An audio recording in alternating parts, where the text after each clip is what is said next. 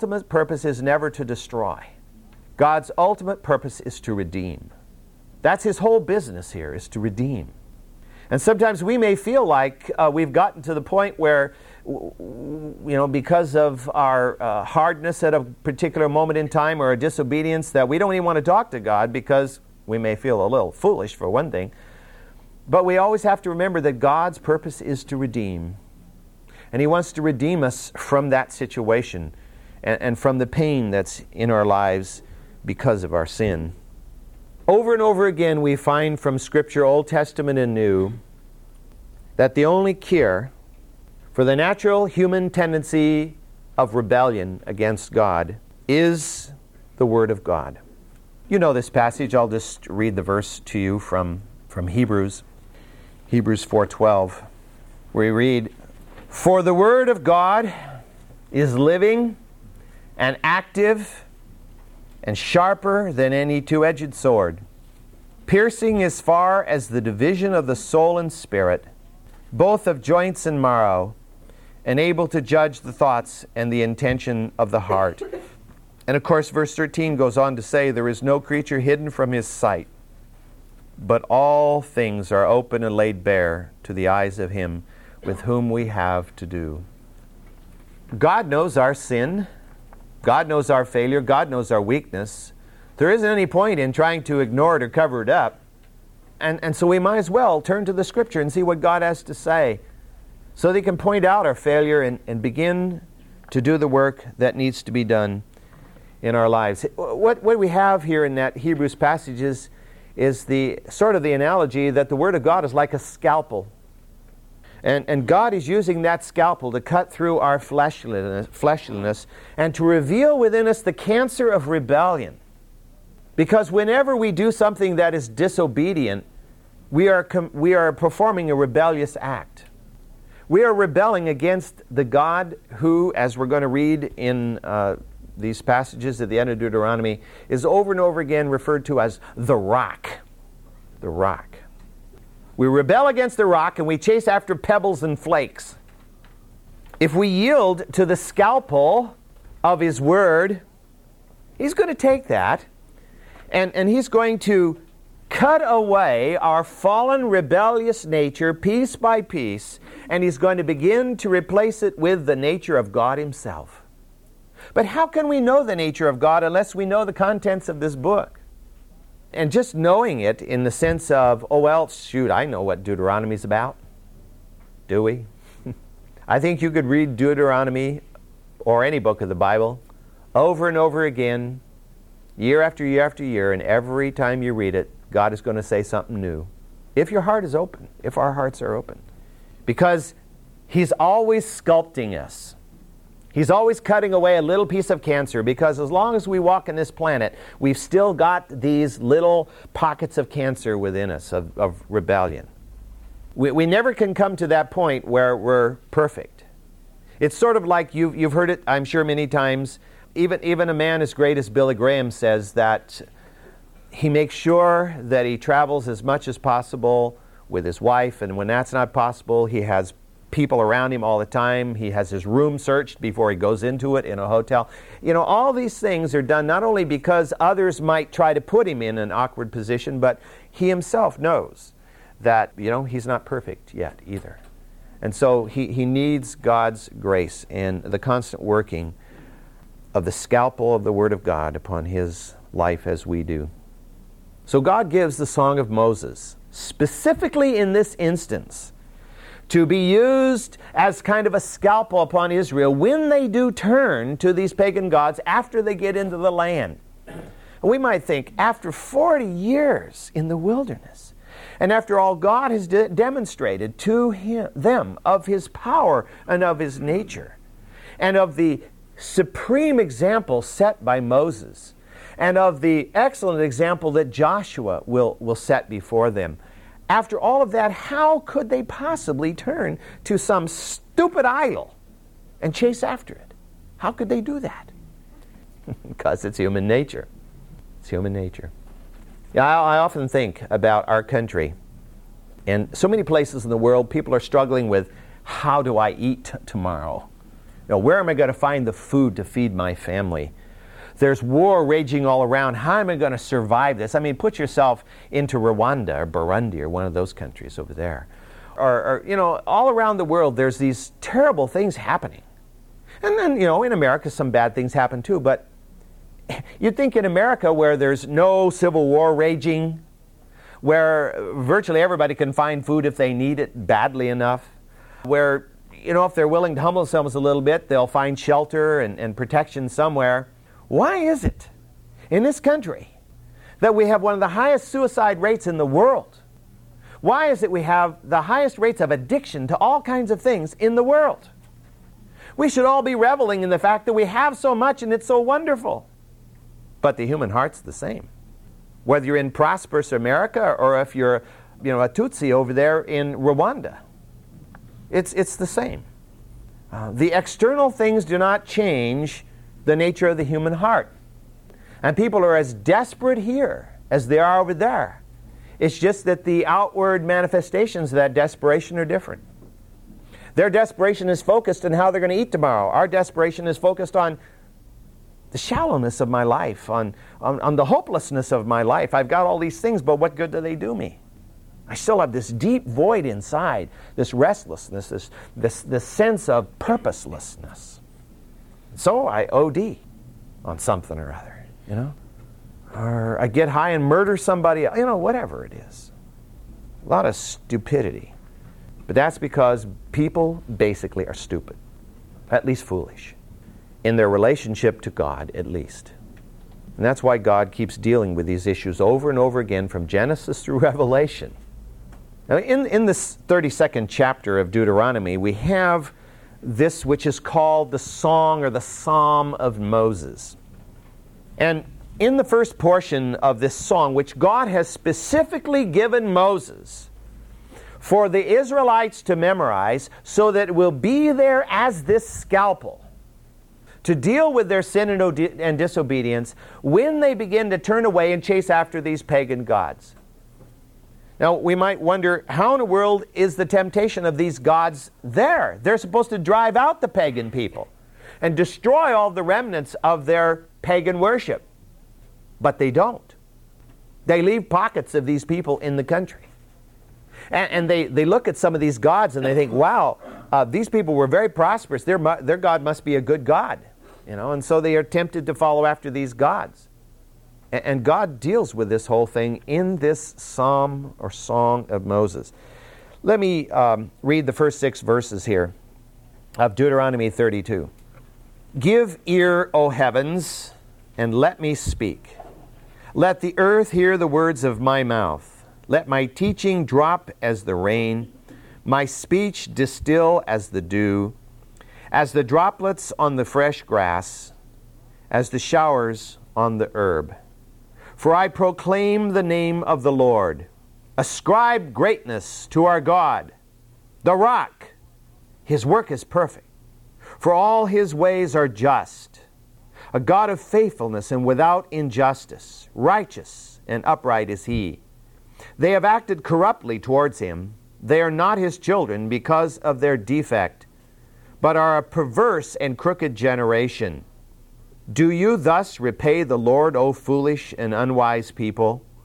Is not He your Father who has bought you? He has made you and established you. You know, he in, in the psalm we have this this beginning part where he is talking about God is the creator of it all. And he is the provider of it all. As the showers on the herb and, and then Moses goes on to, to proclaim who God is. And he makes that powerful statement there in verse 4. And, and he refers to God as the rock. The rock. And the Hebrew word there is for a big, strong, powerful rock, a cliff, if you will, uh, an El Capitan. And that's what we're talking about here. We're not talking about some little pebble or you know some little rock sitting out in the yard. We're talking about a great mighty rock here. That's who God is. And of course, the concept of the rock is one of permanence, forever here, of stability. We place our feet upon the rock and we're not moved. throughout this psalm, six times the word rock is used as a metaphor for God. And it implies this permanence, this stability, this one who has been with us for 40 years now, who has not acted like the pagan gods have, who are here today, gone tomorrow, who, who cannot deal with the great crises that come along because they're not gods, they're demons. And as we uh, talked about before, when we were back at the time of speaking of Moses at the rock where the water came forth from the rock, Paul tells us in 1 Corinthians that the rock, capital R rock, was Christ. The rock was Christ. And so we have this synonym character here of Yahweh being the rock. Paul tells us Christ is the rock. Well, you know, if you know your math, you know, if A equals B and A equals C, then C has got to equal B, which makes Christ, therefore, Yahweh. This first six verses contrasts the faithfulness of the Creator, the mighty rock, with the unfaithfulness of His people. Do you thus repay the Lord, O foolish and unwise people? You know, down through thousands of years of history, the Jewish people have been a very outstanding people wherever they have been. The, the Jewish people have been in leadership almost everywhere. Per person, the Jewish people seem to have a, a greater representation in the upper levels economically and in the upper levels of technology, science, math, all this kind of stuff. I mean, when you think of a great name in, in science and math this century, we think of Albert Einstein, right? And what's interesting is you look through a whole list of those guys who were responsible for the development of the atomic bomb, for example, and a whole bunch of them were Jewish. Far beyond their percentage of, uh, of this population of this country, or of the world for that matter. And, and so we, we, think of them as, in many ways, being an elite, uh, uh, smarter than average people. Yet, what is, what is Moses saying here? He says, You're foolish and unwise people. Foolish and unwise. Did they suddenly become smart later? No, I don't think so. What he's saying is that the wisdom of man is foolishness with God if it isn't rooted in him. That's why there's so much philosophy which is taught today, which is overwhelming the world, and which unfortunately some Christians are actually, uh, uh, you know, shouldering up to and saying, well, you know, it seems to be we better believe this because most scientists believe this. But if it flies contrary to the Word of God, no matter what scientists think they believe or what they know, it isn't true. It's like the whole basic doctrine of evolution. I have a real hard time with what's called theistic evolution. This whole idea that, you know, God is the one who started it all and he's done, done it all by evolution, but he started it. So that's the ultimate answer. Well, you know, that just doesn't square, it doesn't fit with the Word of God.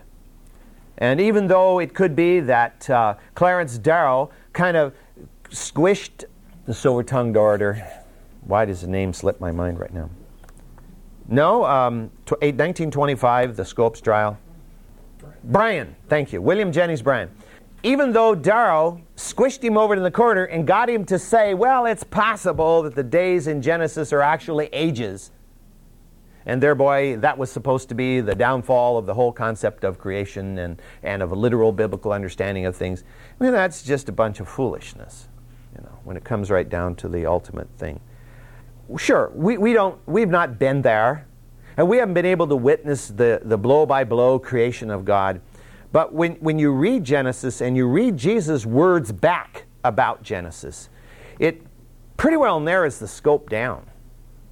And, and, unless you want to just kind of generalize all of Scripture, which if you do that, then you can just say, well, you know, Jesus was just kind of a type. You may not even to Jesus. Maybe the Docetists were right, and Jesus was just a phantom. He wasn't really here. I mean, you start taking that approach, and, and then you might as well join the Christian Science Church, you know, and just pretend like everything is fantastic and there's no reality to it, you know. You know, I, I, I'm not saying that you want to over literalize the Word of God so that you say God is actually a big boulder, you know, or like the Mormons do, that, that God is actually a, a person, you know, super Adam, you know, and he actually has hands and feet and all this kind of stuff. But we have to take the word as it, as it clearly comes forth to us. Well, you know, one of the things that's interesting to me is to think about the fact who has read Scripture down through the thousands of years of history? Who has read it? Well, the majority of people who have read it have not held PhDs. They have not held PhDs in literary interpretation. They've just been simple folk who say, This is what God says, I believe it, that's good enough for me. And of course, the, the bright minds of today will say, Oh, they're just a bunch of fools. They don't know what they're doing. But you know, God clearly says that the, the wisdom of this world is foolishness with God. And I don't think that we, we need, if we, if we believe literally that God created the heavens and the earth and this whole concept of, of, of evolution, theistic evolution, or Pattle Pun, or any of these other guys who run around, and Hugh Ross or others who go run around trying to, to say that they're Christians at the same time while they uh, believe in all the, the basic uh, scientific uh, stuff which flies directly in the face of, of the literal understanding of Scripture. I, I don't think we have to compromise with that. And I don't think we've thrown our brains away either. Uh, you probably, if you get Christianity today, you know that there are there's a growing number of, of scientists today who are believing in a young Earth, that the Earth is not billions of years old, that it may only be a few thousand, 10,000, 100,000 at most years old. And there's more and more evidence for that fact. You know, one, one of the points, I, am getting a little bit off the track here, but there's, there's, a point, there's a point that I make in my uh, World Civ class, the first two lectures when I teach World Civ the beginning of a semester, I, I deal with this whole issue. And one of the, to me, one of the most profound evidences is in the lunar landing in 1969. Because if you remember, the lunar lander was not made with just sharp little feet. It was made with these huge pads so that when it came down, it wouldn't sink 20 feet into the dust that was supposed to be all over the planet, uh, all over the moon. Because you see, the moon, having been there for two or three billion years, has had all this cosmic dust infall. We know how the rate at which cosmic dust is constantly coming into the Earth. Well, in the case of the Earth, the cosmic dust, much of it burns up in the atmosphere. So the amount landing on the Earth is, is less than lands on the moon. There's no atmosphere on the moon. So what lands on the moon goes nowhere. There's no wind, there's no water, there's no erosion. Anything that lands on the moon stays exactly where it lands. And so when they built the lander, they knew that over these billions of years there must be tens of feet of cosmic dust sitting on top of the surface of the moon. So if you bring this thing down with pointed feet, it's just going to go poof like into a, you know, like into a big box of talcum powder. And these guys are going to be looking out the windows at dust all around them, you know. So we better make these big padded feet. Oh, and of course, you know what happened. They landed there, and, and Neil Armstrong got down there and he kicked the ground, and there was not even a half inch of dust on the surface of the moon. I mean, how can one explain that in billions of years? How is that possible to explain? It's not possible to explain that. Given the theory of evolution, it doesn't fit. Absolutely doesn't fit the amount of cosmic dust exactly fits the idea that the Earth and Moon have only been here maybe 10,000, 20,000 years at the most. Fits it perfectly.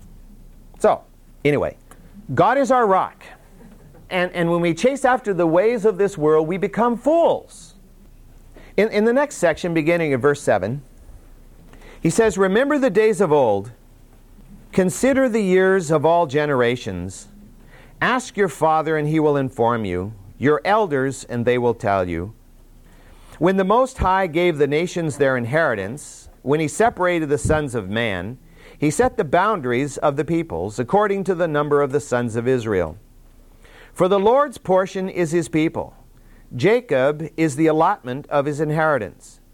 He found him in a desert land and in the howling waste of a wilderness. He encircled him, he cared for him, he guarded him as the pupil of his eye. Like an eagle that stirs up its nest, that hovers over its young. He spread his wings and caught them. He carried them on his pinions. the Lord alone guided him, and there was no foreign God with him. He made him ride on high places of the rock, uh, uh of the earth, and he ate the produce of the field And he made him suck honey from the rock and oil from the flinty rock, curds of cows and milk of the flock, with fat of lambs, and rams, the breed of Bashan, and goats, with the finest of the wheat, and the blood of grapes you drank wine. This demonstrates the goodness of God. Here is a portion of the song where, where God is, through Moses, describing his goodness to his people. Knowing, I mean, remember, God is omniscient. He knows what you will do before you do it. He knows your failure before you do it. He knows your obedience before it occurs. God knew that they would become foolish and unwise, that they would repay His goodness with chasing after false gods. But yet He still reminds them of what He had done for them and what He will do for them. He will give them all these good things. He, he will allow them to draw their sustenance even out of the rock in the wilderness. He will be with them like the eagle carrying its young. He provides them with the food from the cow and the flock and the lamb and the ram and the uh, goat, all of this. God was faithful, and God's goodness in choosing His people. As we read eh, before, God said, I didn't choose you because you were a great and numerous and mighty people. I chose you simply out of my mercy.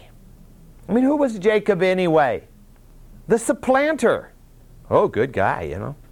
Great guy to have start your nation. Who was Abraham? Oh, he was another good guy. Lied about his wife and had her taken by the Pharaoh of Egypt and, you know, give your, give your wife away, just save your life. Oh, good. Very, very uh, cavalier. right? All, all these men and women had, had feet of clay, as it were, and yet God was good to them. And he called Abraham to be the father of, the na- of, of, a nation. He, he made Jacob the one from whom would come the 12 tribes of Israel. And then when you read about the ratty sons who were the leaders of the tribes, you think, yuck. Did God know what he was doing?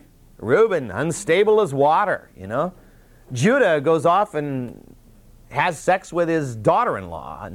Because he thinks she's some kind of a prostitute. Oh, that's, that's, that's better, of course. I mean, he has a good excuse. uh, you know, and Simeon and Levi go butcher a whole population of a town. His daughter Dinah goes off and gets herself raped. I mean, you look at all of this and you think, God, uh, are, are you really in control here? Do you really know what these people are like? Yeah, He does. He knows what you're like, He knows what I'm like too. And He loves us. He wants to redeem us. He, he wants us to learn to follow Him because in following Him, Jesus says, Take up the cross, deny yourself, and follow me. But that is not to be viewed as certain branches of the church have viewed that as flagellants, you know, guys who walk around with stripped to the waist, whacking themselves on their back, you know, with um, some kind of a cord as, as kind of a penance, or, or living on a hilltop monastery someplace where it's cold all the time and you eat hardly anything and you spend all your time supposedly in meditation and prayer. I mean, that's not what Jesus was saying when he said, Deny yourself and take up your cross and follow me. Because as you read through the through writings of Paul and the other uh, New Testament writers, you clearly understand that it meant living faithfully in the place where God plants you. And that's going to be uh, there's going to be persecution there. I mean every one of us have probably at some time had somebody laugh at us or imply that somehow we were dim-witted because we believed in jesus. I mean today that's viewed as escapism you know as lenin said christianity is a crutch for those who are strong we don't need christianity but for those who are weak you can have jesus if you want god was good to israel and they weren't always obedient and in this song, this psalm, God is constantly repeating his faithfulness to Israel. From verses 15 through 33 of this particular song, God talks about something that we in America have learned to be a reality. And that is that prosperity can lead to apostasy. Prosperity can lead to apostasy. And it certainly did for them. let me just read three, the first three verses of that section, verses, well, four verses, 15 through 18. But Jeshurun grew fat and kicked. You are grown fat, thick, and sleek. Then he forsook God, whom, the God who made him, and scorned the rock of his salvation. They made him jealous with strange gods. With abominations they provoked him to anger. They sacrificed to demons who were not God, to gods whom they have not known, new gods who came lately, whom your fathers did not dread. You neglected the rock who begot you and forgot the God who gave you birth. And he goes on in, in a similar vein here through this whole passage. As I was reading lately, I think Dr. Walmart gave me this little, what was that little article? Ken Horn wrote it uh, about Ken Horn's a graduate of our college, and he's what, what's he head of? Pentecostal Evangelical Management. I read that the week you were gone. Oh, okay. So uh, you've already told them about that, all right. But the whole idea that there are what 330 million gods in Hinduism. So what's a god less or two here or there? a new god comes along. Oh, well, we have a new god now. You know, that's what Joseph Smith did. Came along, created a new god. Suppose he had this vision, and all the other gods are false, but the real God is uh, the God I'm showing to you. And and he goes on and tells us that we're all gods. Whoopee. Prosperity can lead to apostasy. That's one of the reasons why God doesn't make most of us rich. But actually, in worldly goods, most of us are compared to most of the world. We are rich. The more we have, the more we want. I've never been able to figure it out except to know the basic teaching of Scripture concerning human nature. How somebody is rich, let's say as John D. Rockefeller was, who could still want more and, and do bad things in order to get it. Why? You got so much money you couldn't spend it if you spent the rest of your days just spending it. What do you want more for? But that's human nature. I mean, greed is an insidious cancer, and it's insatiable. And so are so many other things in life. And here it is Israel, God is saying they're going to go into the land and I'm going to give them all that I've promised them, and they're going to have vineyards that are full, and olive trees that are full, and their flocks are going to multiply, and they're going to live in peace. And what are they going to do? They're going to thank me every day. No, they're going to chase after other gods who are not gods. He says right here, they're demons, which is exactly what Paul tells us in the New Testament, too. They're demons. That's why they have power, by the way. That's why they're not just nothing. They do have power. There's demon forces behind these gods but their power is nothing in the presence of the living God. The rock. They're like teeny little grains of sand in front of El Capitan in comparison. And that's giving them a lot of credit, actually. Well, I don't have time to finish this song, so we'll do that uh, next Sunday because I want to emphasize some of the things that are said towards the end of this song because they are powerful and beautiful words, which are as applicable for us in many ways as they were for Israel of that day.